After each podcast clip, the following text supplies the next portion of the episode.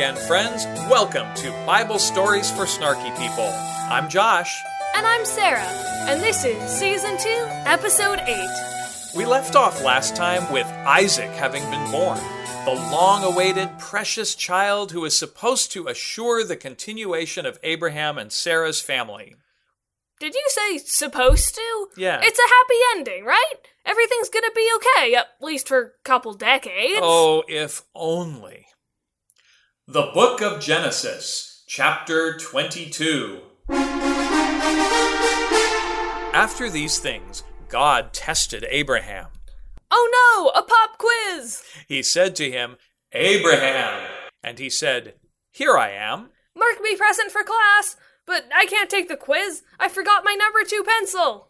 The Hebrew word for here I am is hineni, which literally means, Behold, me! That's a nice self confident way to announce yourself, plus just fun to say. He said, Take your son, your only son, Isaac, whom you love, This is a foreboding amount of emphasis. and go to the land of Moriah. Mariah Carey? No one is allowed to escape that one Christmas song, not even in an episode of this show that has literally nothing to do with Christmas. Okay, okay, that's enough. All I want for Christmas is for that song to go away. And go to the land of Moriah, and offer him there as a burnt offering on one of the mountains that I shall show you. Wait, offer him as a burnt offering? Isaac? Mm, yes, that's just what it says. I lost the thread of our sentence as the jokes piled up. This is not acceptable. Human sacrifice is bad. So Abraham rose early in the morning, saddled his donkey, and took two of his young men with him, and his son Isaac. Wait, Abraham's just going along without question?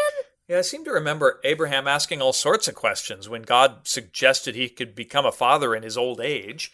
And he had no problem negotiating with God for the fate of the residents of Sodom and Gomorrah. But now, Abraham almost seems expressionless. I've noticed that the Bible talks much less about characters' emotions than most modern stories do, but this passage has even less emotion than usual. He cut the wood for the burnt offering, and set out and went to the place in the distance that God had shown him. On the third day, Abraham looked up and saw the place far away. They're going really far from home. Does Sarah know where they're going? Now, she must be pretty used to Abraham building altars in various places. But days away? Then Abraham said to his young men, Stay here with the donkey. The boy and I will go over there. We will worship, and then we will come back to you. We will come back? Hmm. So maybe Abraham is going to negotiate with God after all. Now, He doesn't seem to be showing any sign of it yet. I suppose he could also just be lying to them, or in denial. Abraham took the wood of the burnt offering and laid it on his son Isaac. Wait, I think that's the reverse of how you're supposed to burn things. No, silly, he's making Isaac carry the bundle of wood up the mountain. Oh, that makes more sense. And he himself carried the fire and the knife. Carried the fire? How do you carry fire? Well, drop yourself back in time. No lighters, not even matches. How do you make fire? I was never in the Girl Scouts, but I have a vague memory of rubbing two sticks together at camp. Is he literally lighting a fire now to carry it all the way up the mountain? That fire will need fuel the whole time. Why not just wait until they get there? So the two of them walked on together. Isaac said to his father Abraham, Father! And he said, Here I am, my son. Hineni! Behold, me! In all my fabulousness! He said, The fire and the wood are here, but where is the lamb for a burnt offering? Perceptive kid! Wait, how old is Isaac at this point? I have no idea. But nor does anybody else. The text doesn't say, except that Abraham refers to him as the boy. That could mean anything. Yeah. Well, he's old enough to talk, and he's old enough to put together that something's missing here. Which any five year old could do. He's also carrying all that wood, though. Hmm, I think he must be at least nine or ten. That seems reasonable. Or maybe older. A little math gives us the highest possible number. The next chapter will start with Sarah at age 127. if she gave birth to Isaac at 90, Then Isaac would be, uh, 37. yeah. That doesn't tell us how old he is right now. But he could be nearly that old. So, minimum age 9, maximum age 37. Hmm. That's a fairly wide range. Abraham said, God himself will provide the lamb for a burnt offering, my son. So the two of them walked on together. I'd be a bit skeptical if I were Isaac. Walk all this way, then get there and there's nothing to actually sacrifice? When they came to the place that God had shown him, Abraham built an altar there and laid the wood in order. He bound his son Isaac and laid him on the altar on top of the wood. Wait, how did Isaac react? Did he understand what was going on? Yeah, again, that lack of emotion in the narrative is really stark. And yet, the narrator slows down here. It emphasizes the importance of what's going on. Hmm. Before it was just, we traveled three days to this mountain with these people. Now it's, he built the altar and laid the wood and bound Isaac and laid him on top. Step by step instructions for how to do away with the child of promise. Why is this happening again? Well, the very first sentence of the chapter tells us the purpose. God tested Abraham. You know what? I prefer pop quizzes. yeah. I want God to ask Abraham to name all the tribes of Canaan and their king and all of Egypt's imports and exports. I hear there are many fine harbors in Egypt. And you only get an A if you can name 90% of them. Hmm. Have we gone off on a tangent? Then Abraham reached out his hand and took the knife to kill his son. Oh, right. We were at the climax. But the angel of the Lord called to him from heaven and said, Abraham, Abraham. And he said, Here I am. Behold, me, about to murder my child. He said, Do not lay your hand on the boy or do anything to him. For now I know that you fear God, since you have not withheld your son, your only son, from me. Again with that emphasis. Your son, your only son. But hey, test over! You passed! I think. This is a confusing quiz. Designed to prove that Abraham fears God? Now, the fear of God in the Bible doesn't mean abject terror, more like appropriately deep respect and awe, but I still find this terrifying. And I'm still trying to imagine Isaac's reaction to all of this. And Abraham looked up and saw a ram caught in a thicket by its horns. Abraham went and took the ram and offered it up as a burnt offering instead of his son. Oh, so the Lord did provide an animal after all. So Abraham called that place, The Lord will provide. As it is said to this day, On the mount of the Lord it shall be provided. The angel of the Lord called to Abraham a second time from heaven and said, By myself I have sworn, says the Lord, because you have done this, and have not withheld your son, your only son, I will indeed bless you. And I will make your offspring as numerous as the stars of heaven and as the sand that is on the seashore. Ugh, I thought we were done with covenants. And your offspring shall possess the gate of their enemies. What does that even mean? And by your offspring shall all the nations of the earth gain blessing for themselves, because you have obeyed my voice. Uh, everyone on Earth? I thought it was just going to be Abraham's descendants. Well, then you've forgotten one of the finer points of the original covenant God made with Abraham back in chapter 12. Look back at that. Um. I will bless those who bless you, and the one who curses you I will curse. And in you all the families of the earth shall be blessed.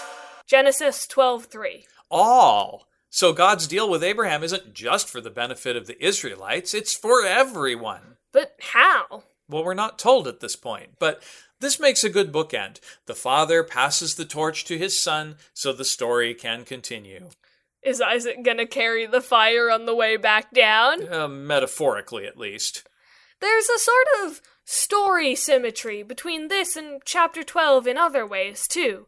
Chapter 12 was all about Abraham leaving the family he had. In chapter 22, he's ready to sacrifice the family he had gained. The phrasing even has a similar rhythm. Go from your country and your kindred and your father's house to the land that I will show you. Take your son, your only son, Isaac, whom you love, on one of the mountains that I will show you. It all feels very poetic. That rhythm may also provide us with some of the emotion the story is lacking otherwise. What did Abraham leave behind? His country, his kindred, his father's house. That's a lot. And what was he willing to sacrifice? His son, his only son, Isaac, whom he loved, who was so hard to come by. But it turns out that God only wants Abraham's devotion, not his heartbreak. So now he is free to return home and tell Sarah he almost murdered their son. Hmm. So Abraham returned to his young men, and they arose and went together to Beersheba. And Abraham lived at Beersheba. In case you forgot, that's where they were living at the end of the last chapter. I notice that Sarah isn't mentioned at all, though. Do you think he ever told her? I don't know which is worse for their marriage, telling her after the fact or never telling her at all. Now, after these things, it was told Abraham, Milcah also has borne children to your brother Nahor. Uz, the firstborn, Buz, his brother. Two brothers named Uz and Buzz? They sound like the names of fictional middle school bullies. Kemuel, the father of Aram, Chesed, Hazo, Pildash, Jidlaph, and Bethuel. Bethuel became the father of Rebecca. Finally, a girl gets named! I wonder if that means she'll be important. These eight Milcah bore to Nahor, Abraham's brother. Moreover, his concubine, whose name was Reumah, bore Teba, Gaham, Tahash, and Maacah. Abraham's got a lot of nephews, and presumably a lot more unnamed nieces as well. And that's the end of chapter 22. Okay, so why was this all necessary? Hmm. A lot of people read this chapter and ask, why on earth would God do this? Why would God string Abraham along with this horrible demand, instruct him to traumatize his son, and then say, just kidding? What kind of power trip is this deity on? Strong phrasing, but fair points. In his book, The Bible Tells Me So, Pete Enns writes that the question, why would God do this, is just about the worst question you can ask the Bible. I mean, you can ask it if you want, but it assumes all sorts of things. First, it assumes that everything that happens in the Bible is something God wants. I think this chapter is fairly clear that God's behind it. But remember, too, that no matter how divinely inspired we might believe the Bible's books to be, they were all written by humans. All the writers had an audience and a purpose, and all the writers brought their own understanding of God's nature to their writing. So, you think the writer was trying to make a point with this story? Well, even when we use the word writer, we have to recognize that the story was passed down for centuries before it was ever written in its received form. It's part of that big scrapbook, a story of God demanding the ultimate commitment from Abraham, the founder of Judaism. In the ancient world, human sacrifice was a regular part of religious practices in many tribes. Yeah. If you really trusted in your deity, you wouldn't sacrifice rotting fruit, spoiled meat, or even a live creature with any sort of physical defect. Yeah, that would be disrespectful. And all of this is in the Jewish laws of sacrifice. You don't give God anything less than your best. And then when it came to human sacrifice, a given tribe might sacrifice prisoners of war, but to show real dedication, what could be a bigger sacrifice than your own child? And not just any child, not the last born. The ultimate sacrifice is your firstborn male, your heir, and in this case, Abraham's only child, his beloved, upon whom the whole future of his family depends. So the story lays out the ultimate stakes and sets Abraham up to be the most faithful religious founder you can imagine. He's not holding anything back from God, and he doesn't even question God at this point. But then God says no. Other tribes sacrificed their children. It's how they prayed for end to a drought or victory over their invading enemies. But the Israelites will not do this. This story tells us it's not what God actually wants. And without this story, other tribes could accuse the Israelites of being less devoted to their God. So you're saying that the Israelites are making the point that they absolutely have the dedication to do human sacrifice, mm-hmm. but their God doesn't want that. Exactly. Judaism begins with Abraham's circumcision. Then we come to stories that begin to outline how Judaism will and won't be practiced. A few minutes ago, we were wondering how the Israelites could bless all the other people of the world. Maybe their purpose is to teach everyone else what the one true God is really like. That would make this a pretty crucial moment. There's a danger, though, that we can put all the emphasis on God setting Abraham and Isaac up in what seems to us to be an abusive way. Does God give us tests, pop quizzes, demand dedication just to see if we'll do it? That might make us really uneasy, and rightfully so. But we have to remember that this is a storybook, not just a history book. The purpose of the story is way more important than whether it literally happened. So maybe God does test us, or maybe not. I only know that if I see you going through a struggle in your life, I have no right to say God is testing you. That's a cruel thing to suggest, and it's not my judgment call. But it could be mine. If Right. I come through a hard time and grow from it. I might come to believe that God was testing me. And even if you fail such a test, that doesn't mean God is not there for you. As it is, schools have warped our understanding of what tests are for. They're supposed to be assessments of how much you've learned so far. They don't judge your worth as a person. So you might pass a test or you might fail. But you can also learn from every failure, even the times when you didn't show any dedication at all. You can get up and try again. And God will be there for you in every situation, every day, no matter what. We hope you've enjoyed this episode and our season so far. This episode is coming out right before Christmas time. And we have a Christmas present for all of you. Check your podcast for an extra download this week. We'll see you again in the new year when the Genesis saga makes a major shift.